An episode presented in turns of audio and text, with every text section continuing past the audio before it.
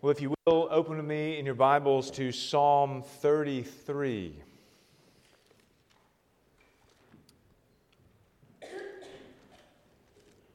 Psalm 33 will be the psalm that we're looking at this morning.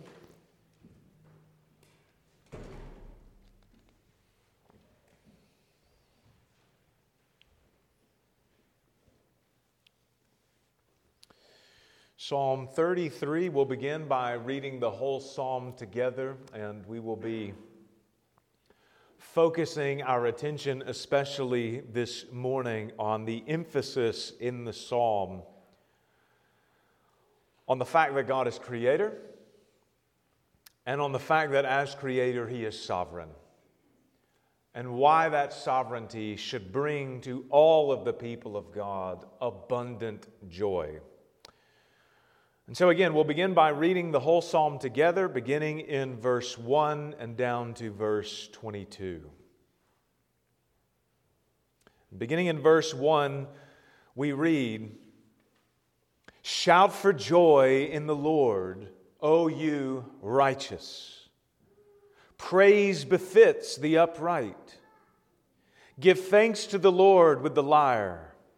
Make melody to him with the harp of ten uh, ten strings. Sing to him a new song. Play skillfully on the strings with loud shouts. For the word of the Lord is upright, and all his work is done in faithfulness. He loves righteousness and justice. The earth is full of the steadfast love of the Lord.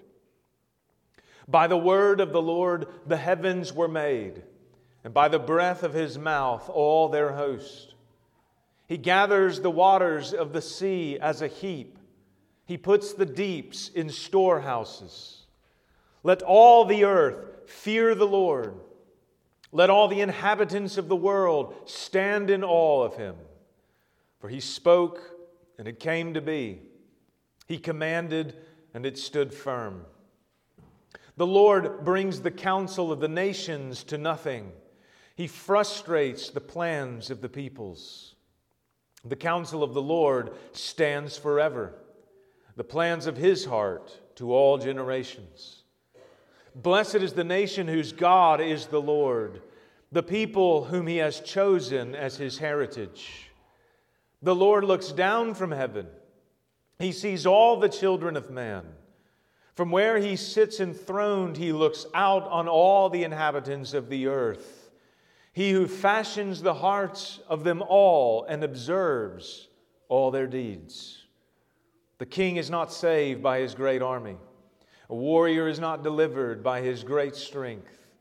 The war horse is a false hope for salvation, and by its great might it cannot rescue. Behold, the eye of the Lord is on those who fear him, on those who hope in his steadfast love, that he may deliver their soul from death and keep them alive in famine. Our soul waits for the Lord. He is our help and our shield. For our heart is glad in him because we trust in his holy name. Let your steadfast love, O Lord, be upon us even as we hope in you.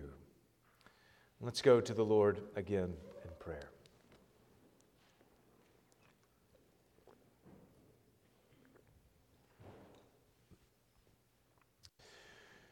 Well, Father, we rejoice this day because you have revealed yourself to be the Almighty Creator the one who by your word has bring all things into existence and the one who by this very same word accomplishes all your holy will and purposes. And it is because you are sovereign over all lord that we can rest and hope and wait and trust in you. It is because you are the one who determines the beginning from the end that we can rest in the sure promises that you have made to us. That because of the work of Christ, because of his death, burial, and resurrection, and his summons to all people to come to him that they may have life. We who have come will have life. And that even if it is the case that we die, that our bodies come to their end before your return, we will immediately be brought to life into your presence, and we will rise again as Christ Himself has risen. And so, Lord, it is your sovereignty that we can rest in and rejoice in. So I do pray, Lord, that as we consider what is revealed for us in this very psalm, that we would have the hearts that are in David, the hearts that are in your other servants that rejoice in your sovereignty over all. And I pray this in Jesus' name. Amen.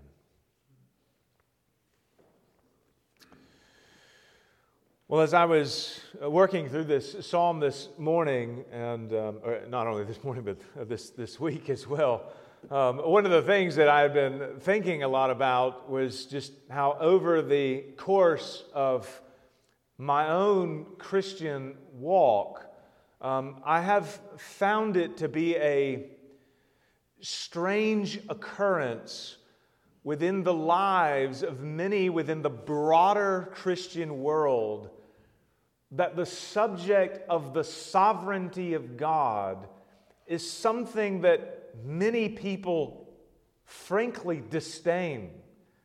They have an aversion to it. There's something that doesn't sit well uh, with them when the matter gets brought up. Of course, when we talk about God's sovereignty over all things, we are, we are talking about the fact that He rules over all and that there is not a single thing that happens in the world apart from His divine determination and will and purpose. And there are many who find this very truth many who bear the name of Christian to be quite disturbing. It's problematic for how they view the world, how they view themselves. There was a movement, in fact, not too long ago, that gained a lot of traction in the 90s and in the early 2000s, known as open theism, which went so far as to argue that God could not and does not even know the future. Because if he knows the future, that means he determines it and it's fixed. It can't be changed. And for the open theist, that would require denying the freedom of man, at least as they understood it and as they framed it, it would deny the freedom of man's will. And the freedom of man's will is what must be preserved at all cost. It is the philosophical position, the theological statement that must be upheld and can never be changed or fixed or, or, or corrected or modified in any way. It is, in essence, the idol, the Dagon, which cannot fall. Because if it falls, it shatters our whole worldview. And for the open theist, that could not be the case. We can deny, we can reject, we can reshape God's freedom, we can reshape His will, we can redefine His sovereignty, but our sovereignty, our autonomy, our will cannot have any sort of modifications to it at all. It must be completely, absolutely autonomous and free. Men have always had a disdain and a rebellion against the truth that it is God who is sovereign over all. And again, as I mentioned, even within the wider Christian world. And I've always found this to be quite strange and unfortunate because biblically, it is the very sovereignty of God that provides for the believer the very ground and foundation for the hope and joy and praise that we can have towards God. And this is what we see even this morning from the very psalm that we've just read. Now, though this psalm, as you look here in the beginning, doesn't begin as others have with a superscript that identifies for us David as its author, I think we can say that by virtue of the fact that it is surrounded by other Davidic psalms, as well as the fact that the Septuagint itself identifies it as Davidic, we have good reason to believe that David wrote this psalm as well. And David begins, if you notice in this psalm, calling the people of God, calling the upright, he says, to praise the Lord and to make melody to him and to sing to him a new song. He is calling the people of God to rejoice with him in the Lord. And the reason he gives for the praise, the reason for the joy, the reason for the singing, the celebrating, the musical festivities, the reason, in essence, for the grand party that is to be thrown in celebration of God has to do with the fact that God is the creator and as the creator is sovereign over all. It is God's sovereignty, in other words, that makes David's heart full of joy not full of disdain, not full of trouble, not full of all kinds of mental complications. It is the fact that God reigns supreme over every event that takes place in the world and over every person and creature that exists in the world. It is this very reality that here in this psalm causes David to rejoice and to call others to join him in that rejoicing. And therefore, friends, it ought to be the same for us as well. It ought to be the case that it is the sovereignty of God that brings to us, that, that fills our hearts with much rejoicing. God's sovereignty should not be just some mere theological abstraction. It shouldn't be just a doctrinal formulation that's within the Reformation tradition of Christianity.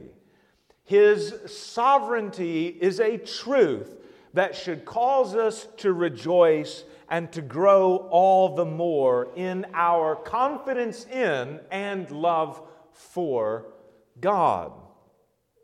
And so I want us to consider what this psalm teaches us about the sovereignty of God this morning.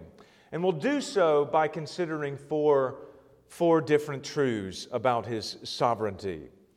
And the first truth that I want us to consider concerns the Lord's sovereignty in creation, the Lord's sovereignty in creation.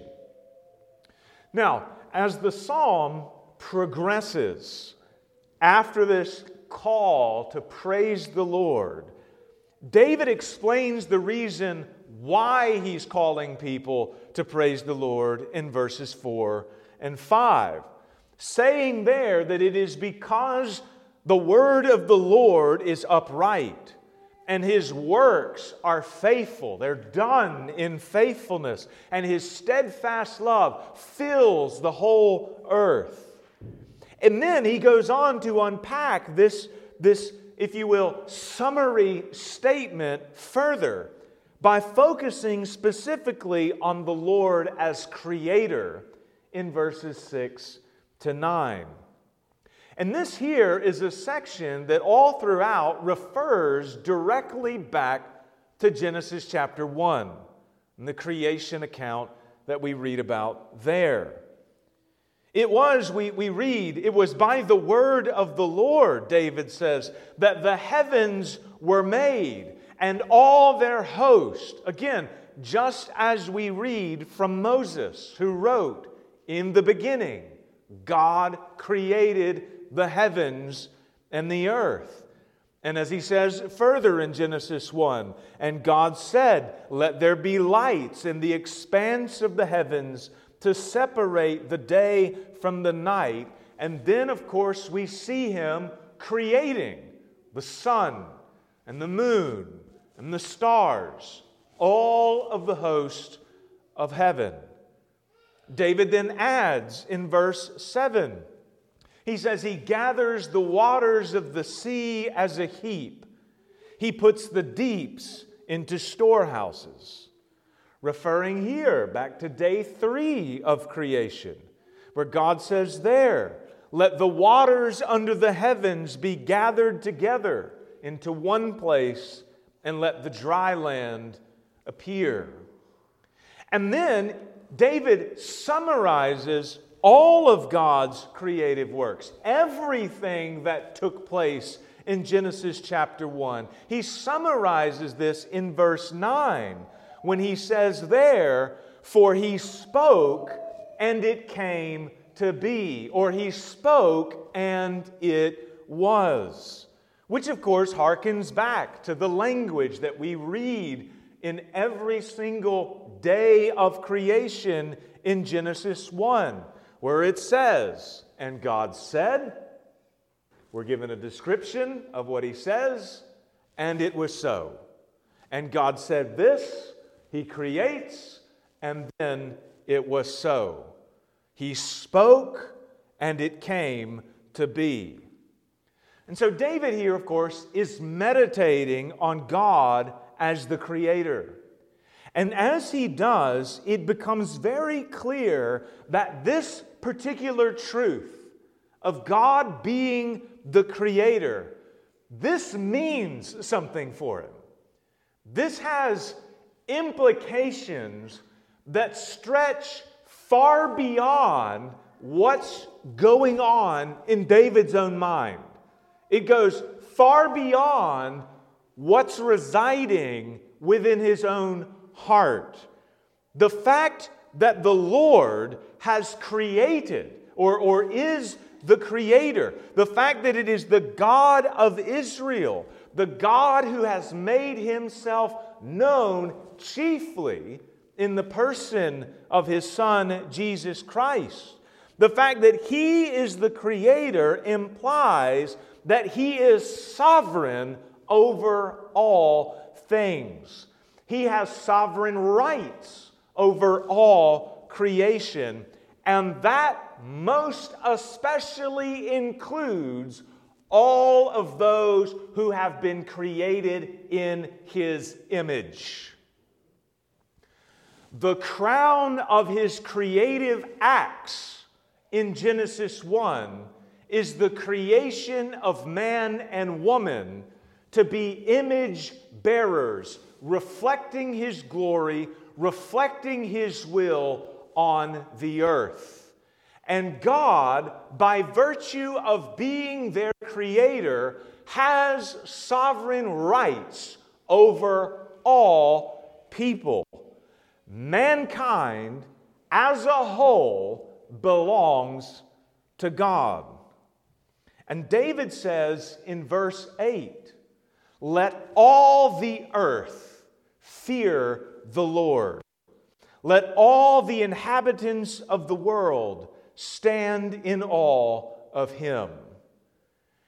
He is here, of course, commanding the world, commanding all people everywhere to worship the Lord, to worship Yahweh, the God of Israel and to fear him alone. And David, of course, is saying this in a day when every man and every country and every empire has their own gods that they worshiped. They had their own household idols. They had their own traditions, their own religious practices. They had their own unique pagan cultures. But of course, we know from Scripture that Scripture is not pluralistic. There is no sense in which it is right or good or biblical that different peoples from different lands can have their own gods, and we who believe in the God of Israel will just do our own thing and keep to ourselves, and they can do their own thing and keep to themselves. There's no sense throughout all of Scripture in which that is ever a good, acceptable thing to do in the eyes of God.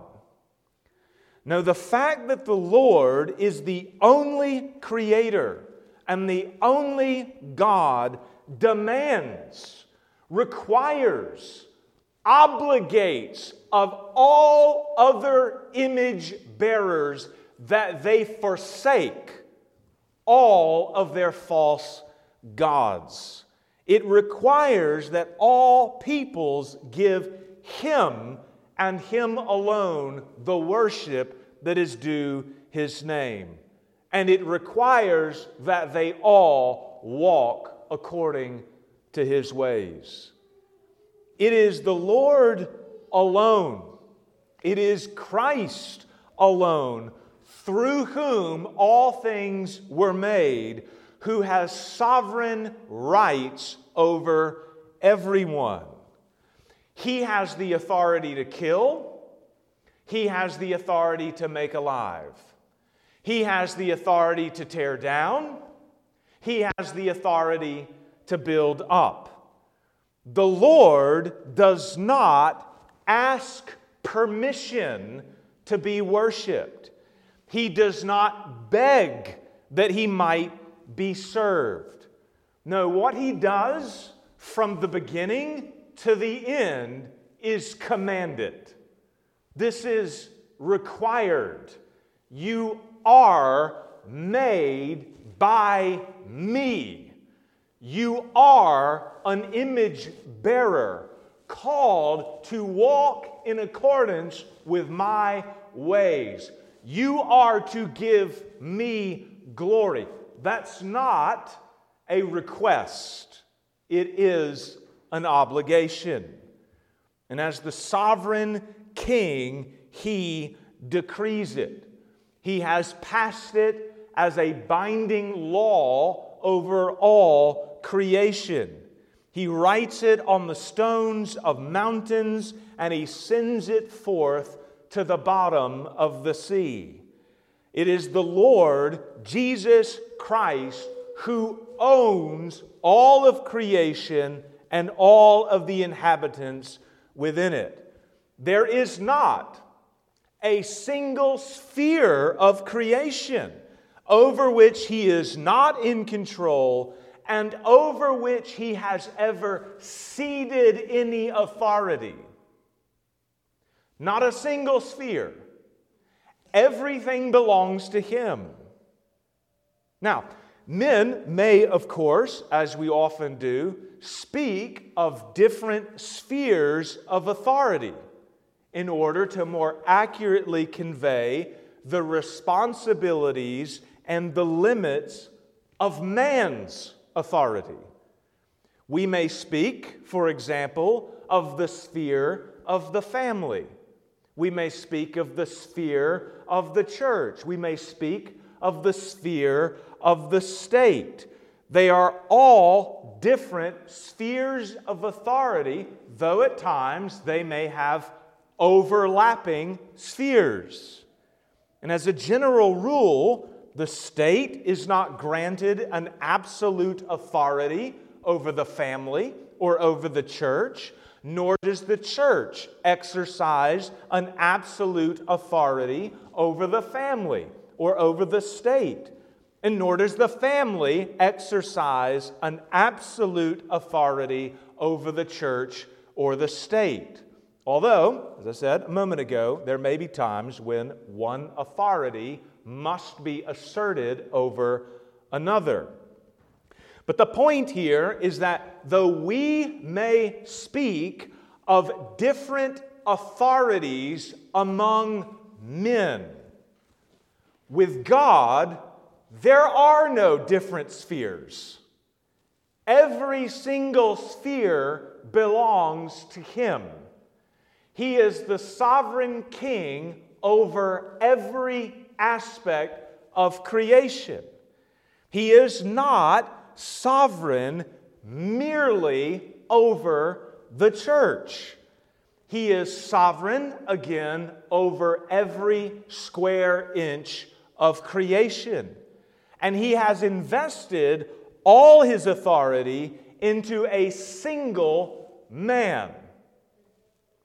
The God man, of course, but a man nevertheless.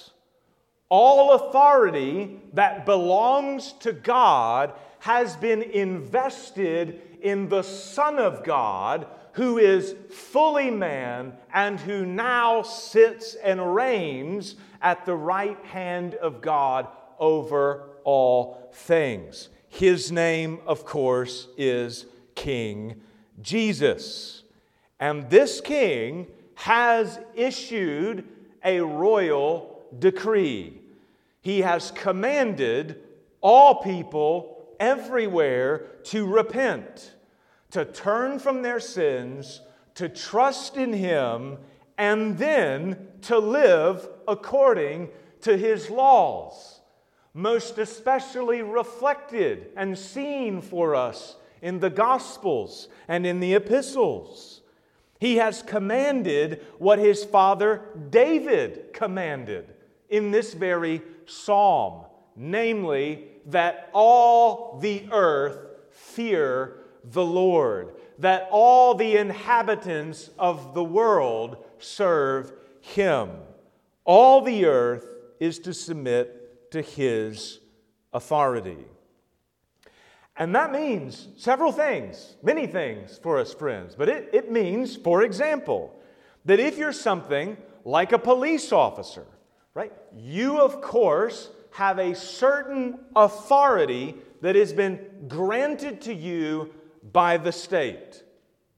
You, you bear a measure of the sword.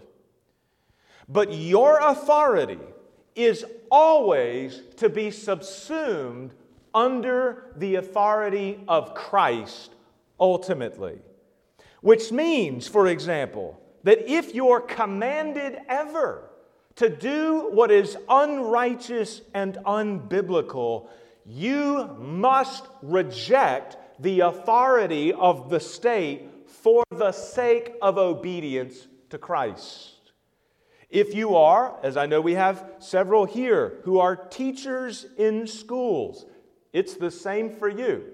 You have an authority that has been granted to you that you exercise in your school and in the classroom. But your authority as well is always to be subsumed under the authority of Christ. And you dare not ever violate the law of the King of Kings to serve the lower kings who call you to violate his laws.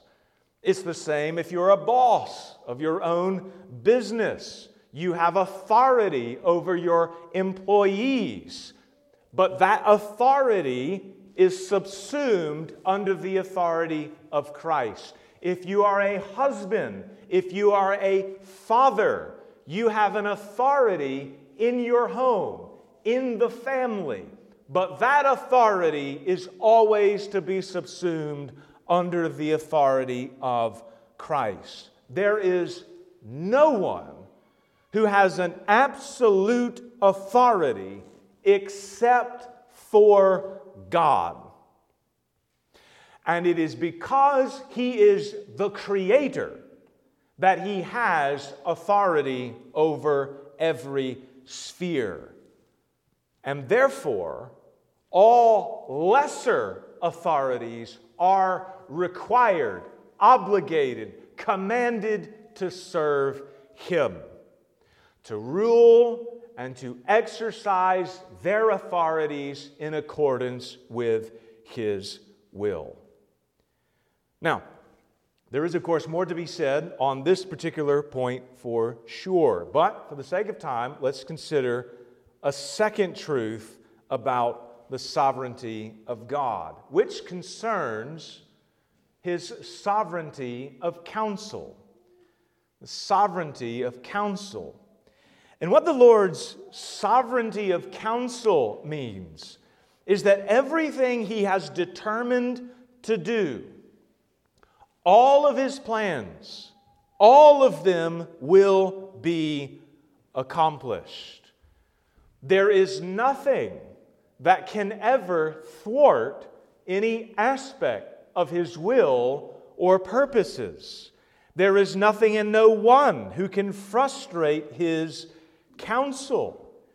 And this is of truth. This particular truth is one that quite obviously separates and distinguishes him from the rest of mankind. The heart of man plans his way, but the Lord establishes his steps. Men make plans all the time. They can set out to rule the world. They can set out to spread their fame and glory far and wide, but a single moment and a single decree from the Lord can obliterate all of his plans in a single moment. We find examples of this, of course, all over Scripture. We find examples from later history. We find examples from our own experience. As we read earlier from 2 Kings, the Assyrian emperor Sennacherib at one time, who commanded the strongest empire in the world in the 8th century BC. No one could stop them. No city ever stopped the horde of their armies when they came through. This king, Sennacherib, set his heart on conquering Jerusalem, on conquering the city of God, on conquering the place where the Lord said he would establish his name. And when he turned his heart, when he fixed his eyes on conquering Jerusalem, in a single night, the Lord killed 185,000 of Sennacherib's finest soldiers. There is no way from that point on that he is to conquer Jerusalem. And we see him turning back and all of his plans being thwarted. Alexander the Great is another example of a man who attempted to rule the world and to spread the empire of Greece farther than any other had gone before. And a fever ended his pursuits. Adolf Hitler tried to establish his Nazi regime throughout all of Europe, throughout all of Russia. And how did it end? It ends with him hiding in a bunker and committing suicide. His counsel fails, crumbles under the mighty hand of God. And how many other countless examples could we add, probably from our own lives. When you wake up in the morning and you have certain plans, and by the evening, our day has looked nothing like we had expected, like we had planned it to be. The only one whose counsel stands absolutely is God. David says in verses 10 and 11, he says, The Lord brings the counsel of the nations to nothing. He frustrates the plans of the peoples. The counsel of the Lord stands forever, and the plans of his heart to all generations. And for we who trust in the Lord, this truth especially should be comforting and helpful for us to remember, particularly when we are grieved in times over the seeming unstoppable spread of wickedness that is witnessed in the world.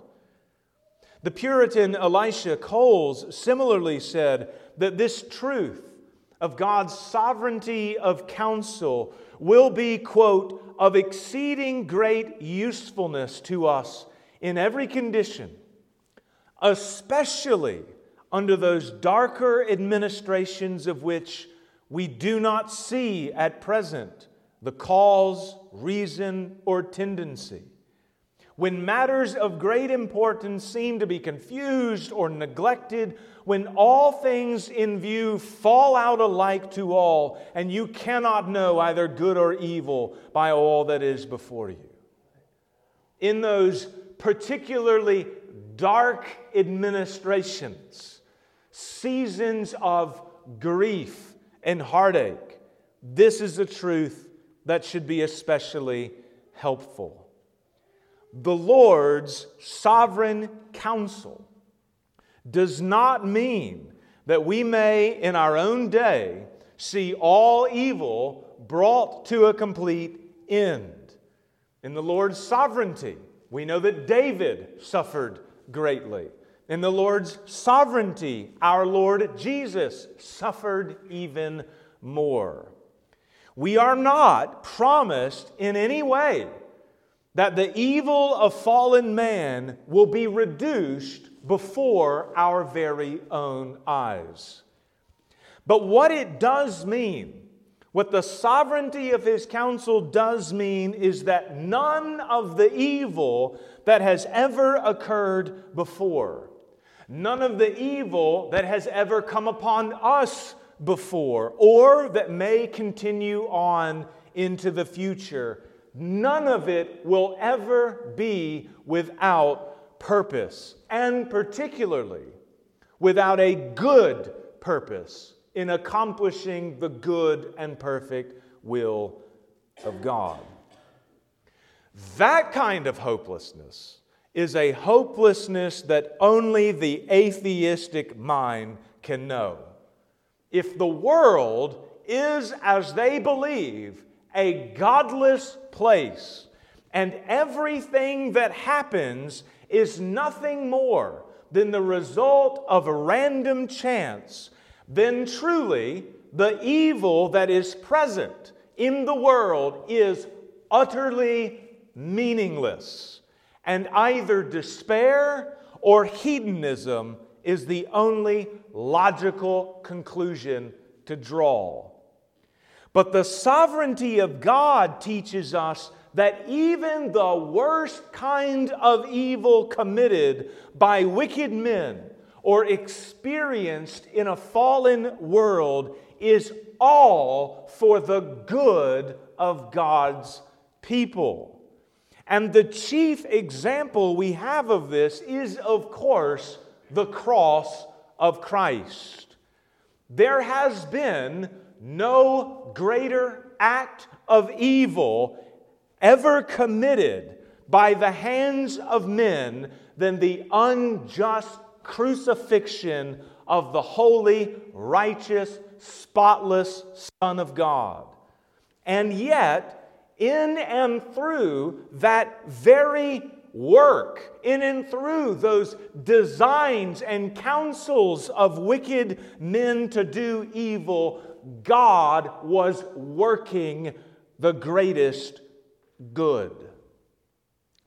God's counsel to reconcile the world to himself was being fulfilled in and through the evil intentions of wicked men.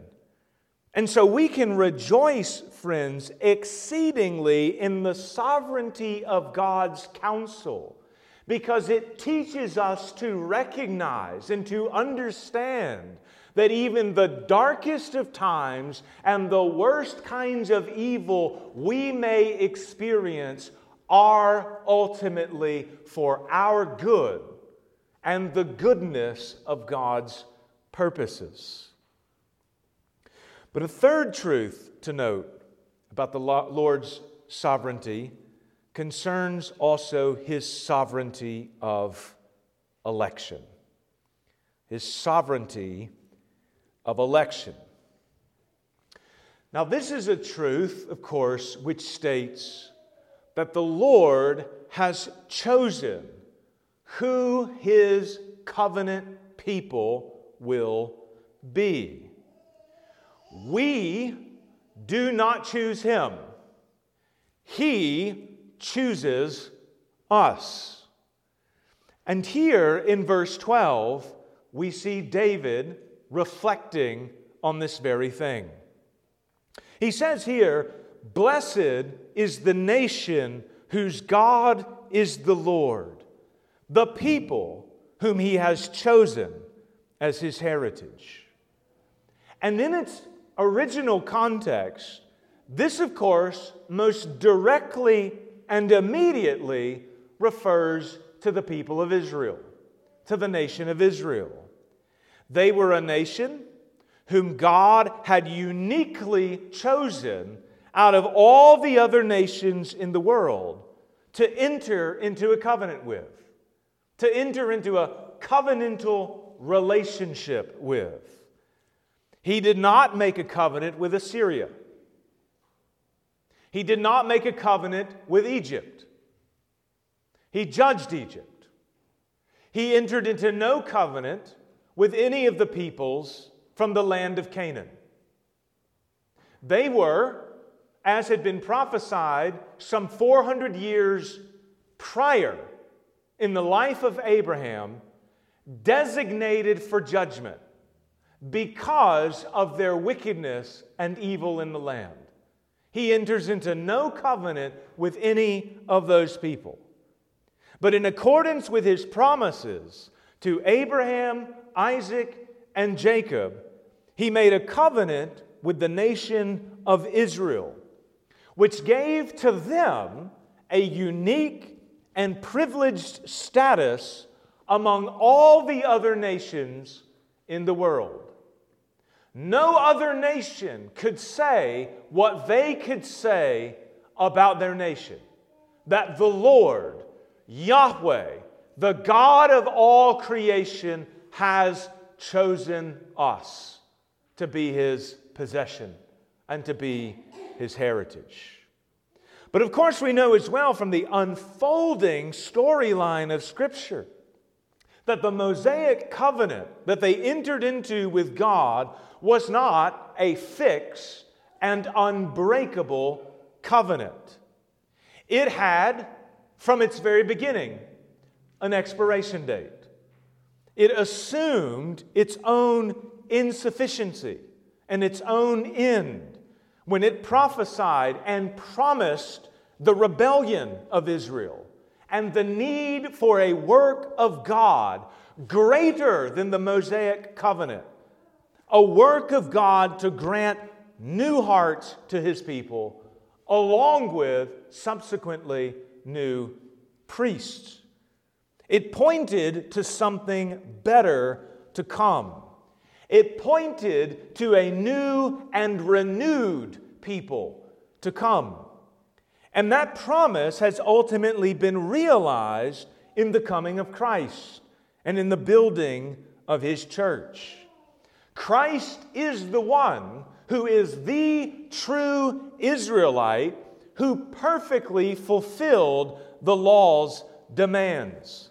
And his church, his people, have become the blessed nation whose God is the Lord. This statement here is not a statement that most immediately applies to the United States of America or that most immediately applies to Russia or China or Malawi or any other country. It applies to the church. Those who are in Christ are the holy and blessed nation. 1 Peter chapter 2 verse 9 for example draws on this very language when Peter says of the church but you are a chosen race. You are a royal priesthood a holy nation a people for his own possession. Which means that if you are in Christ you are the elect of God. You are the people chosen to be his heritage. You are a citizen of his blessed nation and people. You are most especially a partaker of the fulfillment of this very blessing. And if you have believed in Christ, it was not because there was something superior in your will or in your intellect. It was not because your mind was firing on all cylinders, whereas others was not. It was not because you were smarter. It was not because you were stronger or wiser than others. It was not because you were more righteous than others. Because, of course, if you have come to believe in Christ, you have also come to understand that you are a sinner and a wretch among men before a holy God. And you have come to understand that it is only the grace of God that has saved you. Now, if you have come to believe in Christ and have been joined to his people and to his nation, it was because God, in his sovereignty, chose you to be a people for his own possession. And why did he choose you? Why did he do this gracious act? He did so for no other reason than that he loved you. That's it. There's no explanation that's given why you and not another, other than the fact that God has set his affections and his heart and his love on you uniquely, as he did with Abraham and Isaac and Jacob, while he leaves the Amorites and the Egyptians in their darkness. Why did he choose the nation of Israel? He explained to them in Deuteronomy 6 for no other reason than he had made promises to their forefathers and that he loved them. And it is the same for all who are believers in Christ. For no other reason than he had determined to pour His grace and His love upon you. And this is a precious truth for the people of God because it reminds us again and again that our salvation does not ultimately depend upon us. It is a work of God. It is a work of His grace. It is a gift freely given. And what you do for your part when you come to Christ is nothing else except to receive. Receive His grace, receive His life, receive His righteousness. And the promise we have in His Word is that if He has begun this good work in us, he will surely bring it to completion.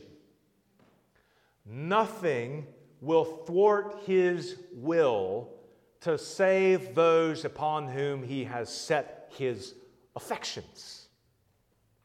Not death, not sin, not Satan, not any of the powers of the world can ever separate God's people from his love.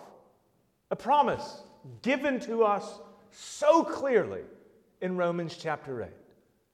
This particular truth, friends, is not intended to be a theological club that we swing around and use as a tool of boasting, saying to others, I am chosen while you are not. That is never, in any context in Scripture, the reason for the explanation and revelation of the doctrine of election. In every single instance, this glorious truth is ever found. It is always for the purpose of encouraging the people of God to rest in the sovereign work of salvation He has secured for them. And thus, it becomes a source not of pride, but of praise for us to the Lord. He has begun this good work, and He will complete it. Which leads us finally to the fourth truth that we'll consider briefly about the Lord's sovereignty, which concerns, closely related to election, his sovereignty in salvation. His sovereignty in salvation. In our psalm, from verses 13 to 19, David concludes from the Lord's sovereignty over creation and from his position as creator that salvation is only found in him. And he's particularly thinking here about salvation from a military perspective, since he was, of course, the king of Israel, representing the rule of God on earth, and was frequently engaged in many military conflicts. And he's making the point that not even the greatest armies are what give a king or a nation his victory and salvation. He says in verses 16 to 17, the king is not saved by his great army. A warrior is not delivered by his great strength. The war horse is a false hope for salvation, and by its great might it cannot rescue. And David knew this to be true, of course, both from what was taught in the law, and you think of examples like the Exodus or battles during the wilderness wanderings or the conquest of Canaan. But David also knew this to be true from his own conflicts with men like Goliath and like Saul it was not David's great strength that toppled Goliath, and it wasn't his military superiority that brought Saul's rule to an end. Well, we know that David himself was often on the run with only a band of soldiers with him. It was ultimately the Lord and the Lord alone who gave him these victories. Salvation, then, does not ultimately come by the strength of man, but by the strength of God. And it comes, he says, to those who fear him. The eye of the Lord is on those who fear him, he says, on those who hope in his steadfast love, that he may deliver their soul from death and keep them alive in famine. And in the same way that David knew the Lord as Savior through his own life as king, so also will those who know the Lord now know Him as Savior, both spiritually and eternally. And we can think of many ways in the Christian life that this is seen and known. Whether we think of our justification that we've considered the last couple of weeks, or we think of our sanctification, or the new birth, or our adoption in Christ, there are many ways in which we come to know the Lord as our Savior. But chief among all of them is the fact that we will know the Lord as Savior in and through the glory of the resurrection. When every enemy shall be subdued, death and Hades shall be cast into the lake of fire. We shall put on life as a new garment, clothed in immortality and covered forever in glory. No horse will ever conquer the grave for us. No technological advances shall ever lessen death's power. No military strength shall defeat the dragon or crush the enemies of God. But those who fear the Lord and who hope in his steadfast love, who hope in his covenant promises, and who wait for his salvation, all of them shall know victory even over the mightiest of powers. And it won't come through the work of our hands, but by the hand of Christ, who is the King.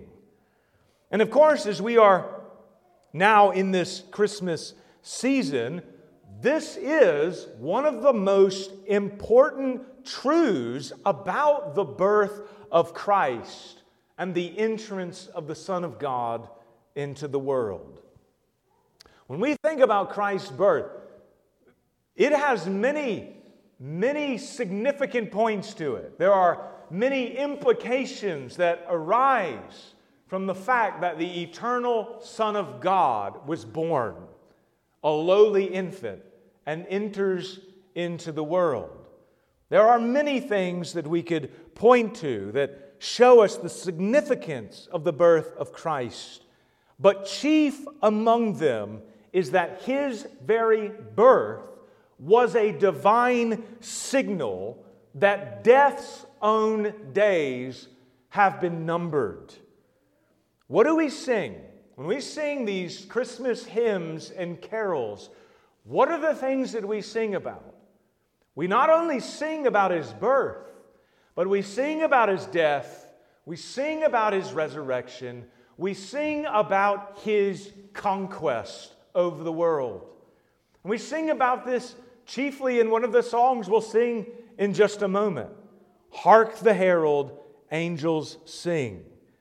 Here in this song, we sing of Christ's birth, that he was, listen, born that man no more may die, born to raise the sons of earth, born to give them second birth. Christ, our King, is the one who fights for us. He is the one who goes before us. He is the one who is our strength and who has conquered the grave and who is the first fruits of the resurrection, the firstborn from the dead. And when he comes again from heaven, death shall be no more for all and the sovereign the shall show himself sovereign over all by defeating the very last enemy and bringing life into the whole of creation forever and ever. The birth of the lowly babe, the birth of the King of Kings, is a signal to all of creation. The death's reigning power is coming to an end. And when Christ lives his life, gives it up on a cross, and subsequently rises from the grave. It was as if the, the gavel of the judge's judgment seat came down with a loud, thunderous sound, and death heard its last warning before it's lined up against the wall and receives the death penalty. Christ has accomplished for us a victory we could never secure for ourselves namely, redemption from sin and eternal life with God forever and ever. And it is the very fact that He is sovereign over all that allows us, causes us, gives us the foundation upon which we can rejoice that in the same way Christ was raised from the dead, so also will he raise us from the dead on that day of God's mighty vengeance and salvation. And so, friends, the sovereignty of God is what should cause us to praise the Lord, not disdain him, not turn away from him, not have anger towards him but it should cause us always to rejoice. Let's uh, close together with a word of prayer to the Lord.